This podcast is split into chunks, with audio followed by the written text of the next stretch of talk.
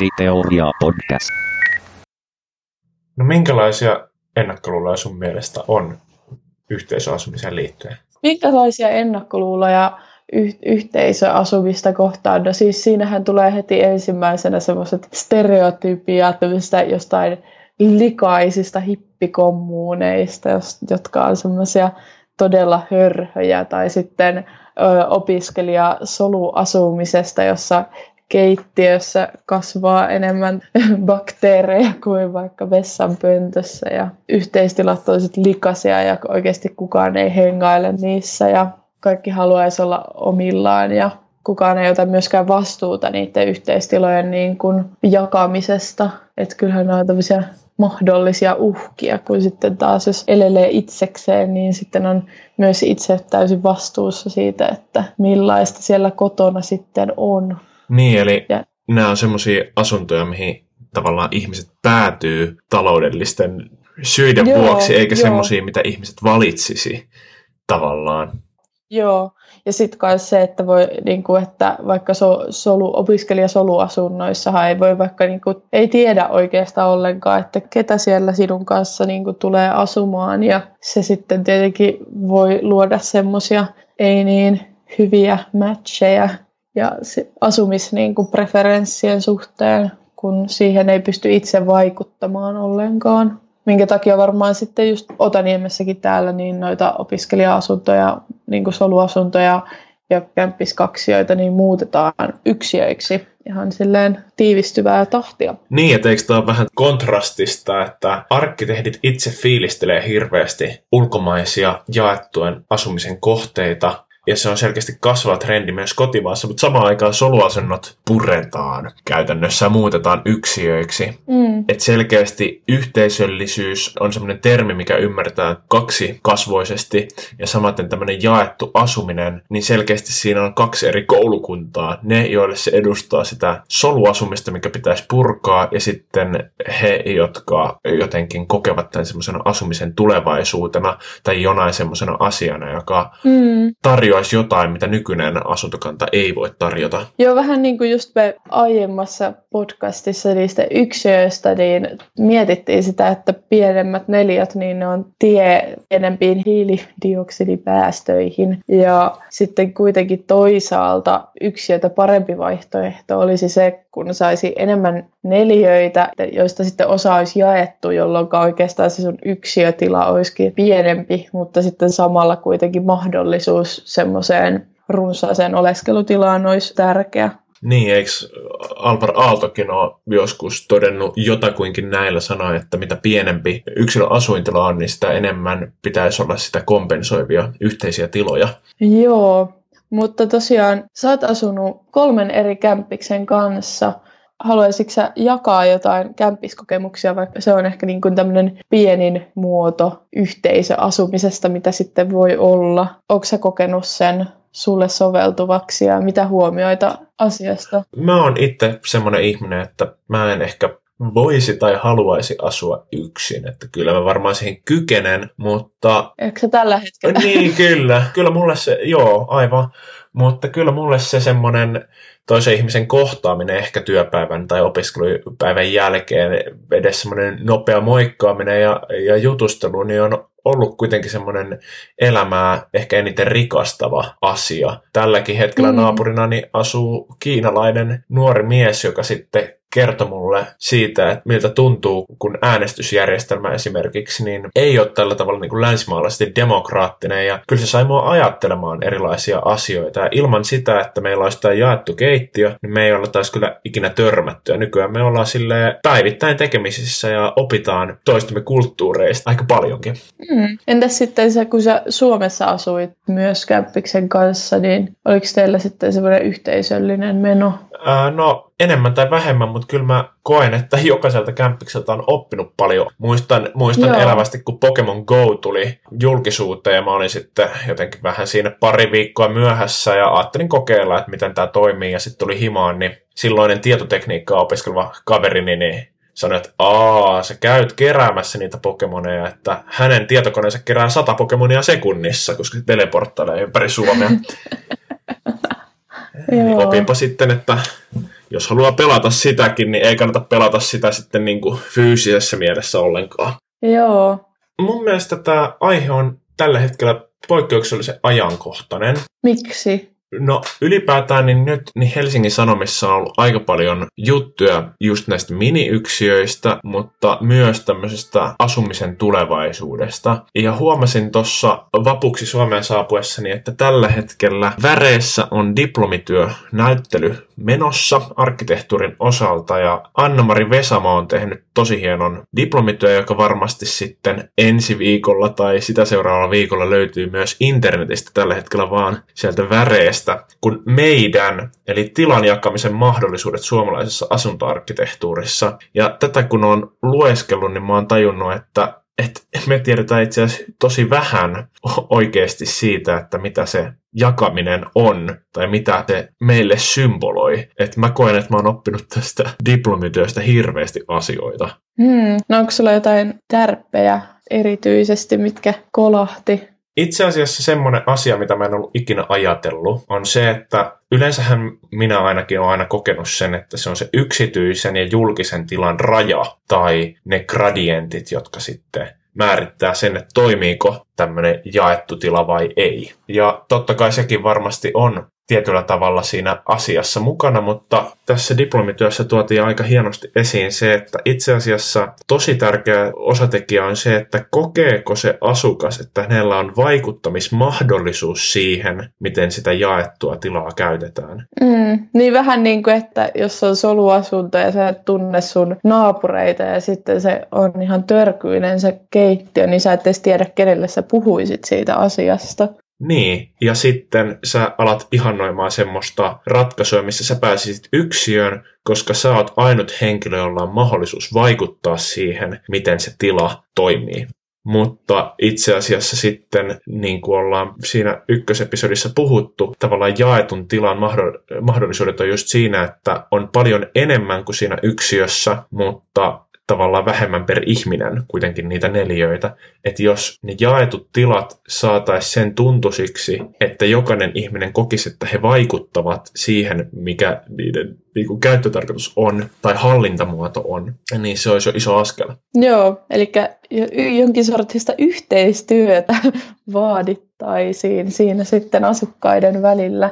Me ollaan aiemminkin jo tutkittu tämmöistä kohdetta kuin pahoittelut ääntämisestä Mer als Wohnen Zyrihissä, Sveitsissä. Ja jotenkin siinä he oli onnistuneesti vietyä tämän yhteisöllisyyden loppuun kaikkien niin kuin konseptikaavioiden ja muiden niin kuin jälkeen. Ja haluatko kertoa siitä, kun sä oot tutustunut siihen vähän tarkemmin? No joo, siis kohde varmasti löytyy parhaiten linkistä, mikä me laitetaan bioon ää, ne pohjat, mutta semmoinen, mitä mä oon alkanut miettimään kovasti on, että sieltä sivuilta löytyy myös semmoinen, tai tälle asuntoryhmälle on tehty semmoinen internetsivu, jolle jokaisen asukkaan pyydettiin lähettämään 10 sekunnin klippi omasta päivästään, ja sitten ne koottiin usein 10 minuutin tämmöiseksi koosteeksi siitä, että miten tämän rakennuksen päivä sujuu. Ja mä nyt aluksi tietysti ajattelin, että okei, no ihan kiinnostavaa, mutta whatever. Mutta nyt tietysti ton jälkeen, kun mä oon lukenut tätä diplomityötä, niin mä oon ajatellut, että toihan on tosi tärkeää, että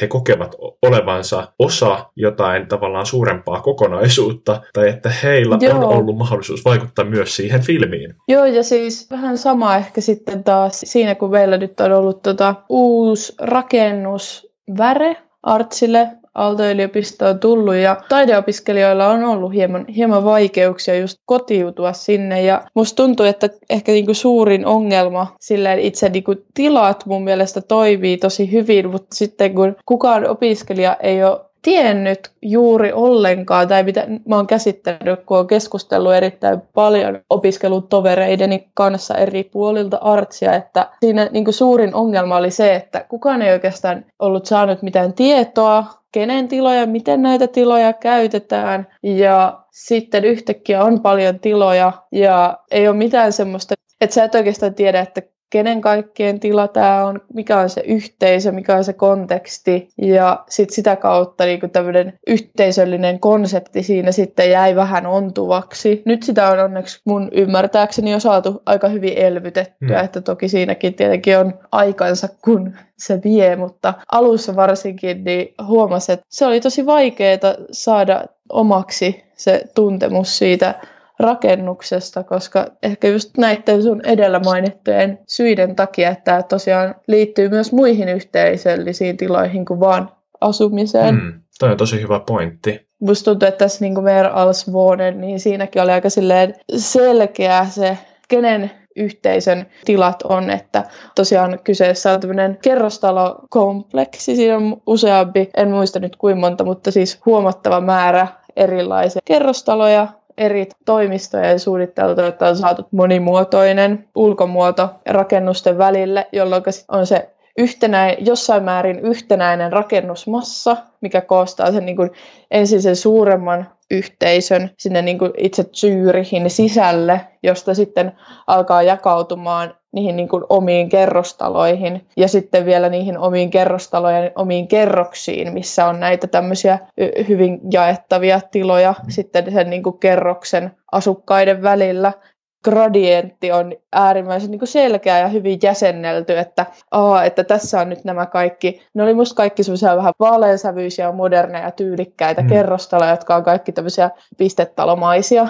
Aa, tämä on tämä niin kuin, rykelmä, sitten seuraava aste, aa, tämä on tämä meidän oma erilainen niistä muista taloista, että se on niin, kuin niin silleen jo typologiasta lähtöistä musta tuntuu se, se niinku jäsentely, että sit se niinku terottuu ihmisellä, jolloin sitten myös se yhteisöllisyyden tunne pystytään luomaan. Niinku.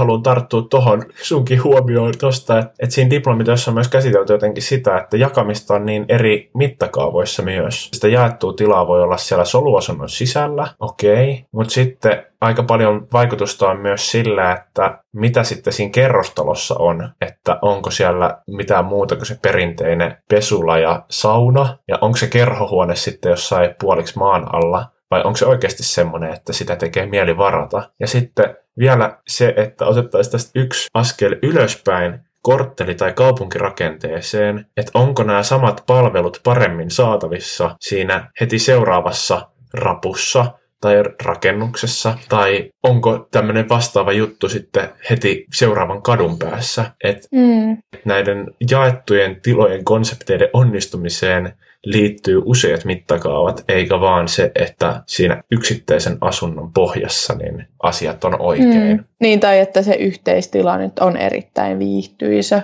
että se, sekään ei välttämättä takaa sitä. Että kyllä se niinku jotenkin, ehkä, ehkä tässä sitten, tai en, en, en, mä tiedä, en mä, en mä ole suunnitellut mitään yhte, yhteisöllistä juttua vielä silleen tarkemmin.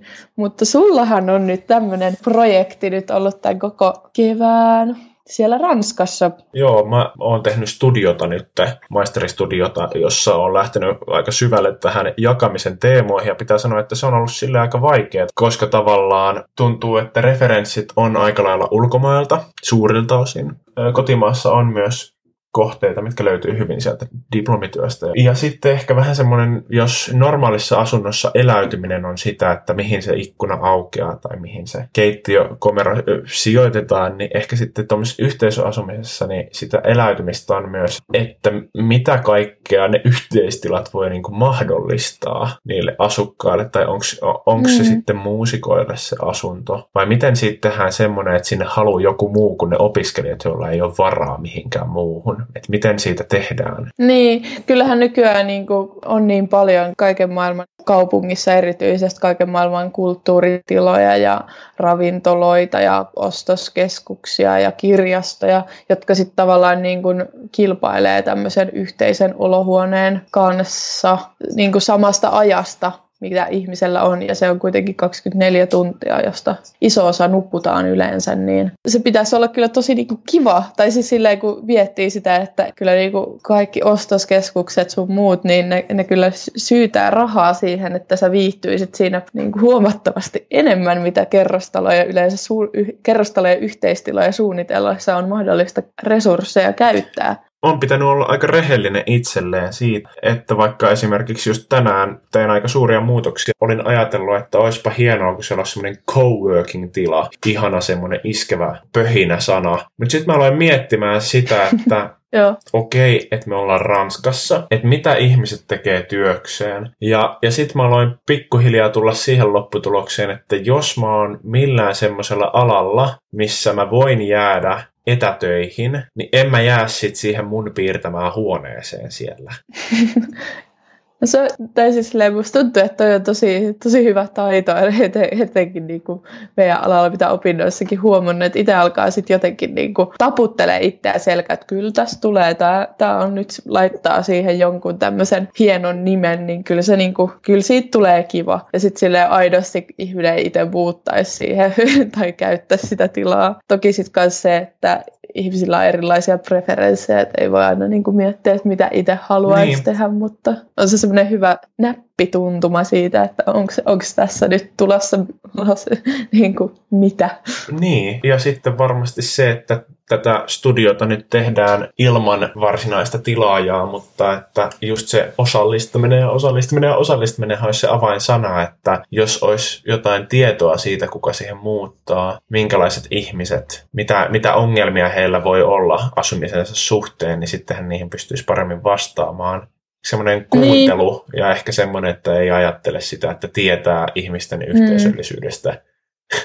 juuri mitään oman ammatti niin. harjoittamisen toimesta kuitenkaan. Siihen on semmoinen niin vaihtoehtoinen tapa, mikä on vielä aika UG-ratkaisu kuin ryhmärakennuttaminen. Hmm. Tiedätkö, mitä se on? Äh, sä voit avata meidän kuulijoille Mä löysin tämmöisen hienon firaan, mikä tekee näitä tota, ryhmärakennuttamisia, mitä ilmeisesti tämmöisen mainoksen ihan, että, mutta musta tässä oli silleen mainosmaisen selkeästi ja nasevasti ilmaistu tämä, että mikä tämä on. Eli voi vaikuttaa itse asuinympäristöön ja saattaa hyötyä taloudellisesti. Eli se on lähinnä se, että kootaan joku ryhmä, ihmisryhmä, joka lähtee rakennuttamaan tämmöisen perinteisen gründerin sijaan vaikka kerrostaloa. Ja näitä kohteita on ilmeisesti jonkin verran, mutta kuitenkin huomattavan vähän, että kaikkein niin kuin tunnetuin suomalainen ryhmärakennuttamiskohde, minkä itsekin on aiemmin jo kuullut, on tämä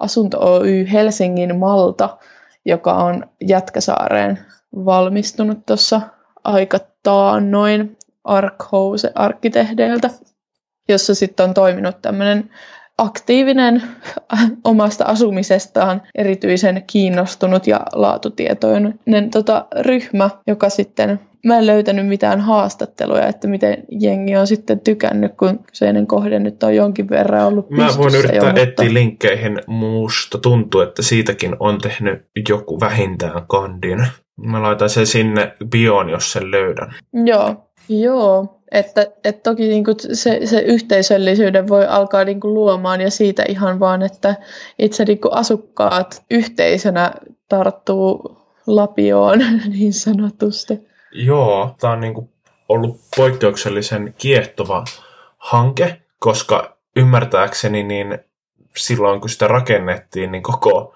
niin kuin ryhmärakennuttamishankkeita varten ei siis ollut mitään lainsäädäntöä, joka olisi turvannut tai helpottanut rahoituksen saamista, vaan että nämä, onko siellä 61 huoneistoa, niin he sitten rakennuttivat sen ihan itse ja ottivat omalla rahalla lainaa sitä varten ja kaikki meni hyvin ja siitä on tullut ihan legendaarisen hieno hanke, mutta että ei se helpompaa ollut kuin se yksiön ostaminen kadulta, että ehkä semmoista tukea voisi Suomen valtiolta tai muulta taholta ajatella, Joo. että se ei sitten tarvitsisi olla noin niin kuin riskialttiin tuntusta se rakennuttaminen. Joo, siitä on rakennustiedolta kyllä jo julkaistu ryhmärakennuttajan opas 2015, että ei ilmeisesti opiskelijoille suunnatussa kirjastossa kuitenkaan niin kuin ryhmärakennuttajan oppaita löydy, mutta tämmöisiäkin niin kuin oppaita on jo olemassa Hienoa. ihan suomen kielellä.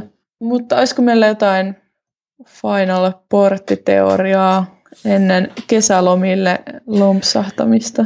No mun porttiteoria on se, että yhteisöllisyydestä puhuttaessa pitäisi varmaan olla aika rehellinen siitä, että mitä yhteisöllisyys on. Jos ei ole kuunneltu yksilöitä ja jos sitä ei tunne omakseen tai sitä ei pysty vaikuttamaan siihen omaan asuntoonsa, niin silloin sitä yhteisiä tiloja ei myöskään siivoa, koska se ei ole niin kuin sun ongelma, eikä se ole sun vastuulla. Ja, ja sitten niistä tulee niitä purettavia soluasuntoja, mutta maailmalla erityisesti Sveitsissä on niin hienoja esimerkkejä tästä aiheesta, että niitä kyllä tulisi tutkia ja toivottavasti myös rakentaa Suomeen. Entä sulla? Joo, mä uskon, uskon myös tota, tämän tulevaisuuteen. Mä luin jonkun ympäristöministeriön toteamuksen siitä, että heidänkin mielestään kyseessä on tulevaisuuden asumismuoto.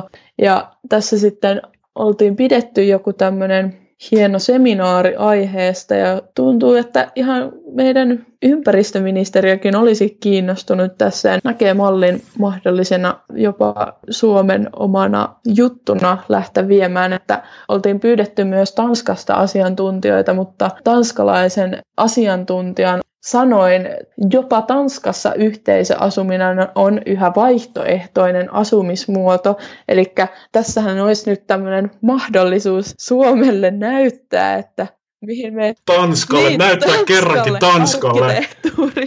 Miettikääpä sitä kuuntelijat. Joo, niin tässä on nyt tämmöinen toivo, toiveikas ja toivoa pilkahtava ajatus kaikille sinne kesälomien viettoon ja palataan sitten myöhemmin taas asiaan. Ja kommentoi ihmeessä Instagram-sivuillamme, jos sulla on ollut jotain poikkeuksellisen hyviä tai huonoja kokemuksia tämmöisestä, tai jos sulla on jotain mielipiteitä siitä, että miten me nyt voitaisiin kerrankin Tanska päihittää tässä gameissa. Joo, mutta voidaan laittaa myös tämä tota, ympäristöministeriön artikkeli aiheesta, jos kiinnostaa, niin meidän bioon. Mutta ei kai tässä lomille lompsis ja porttiteoria palaa taas asiaan kesän jälkeen.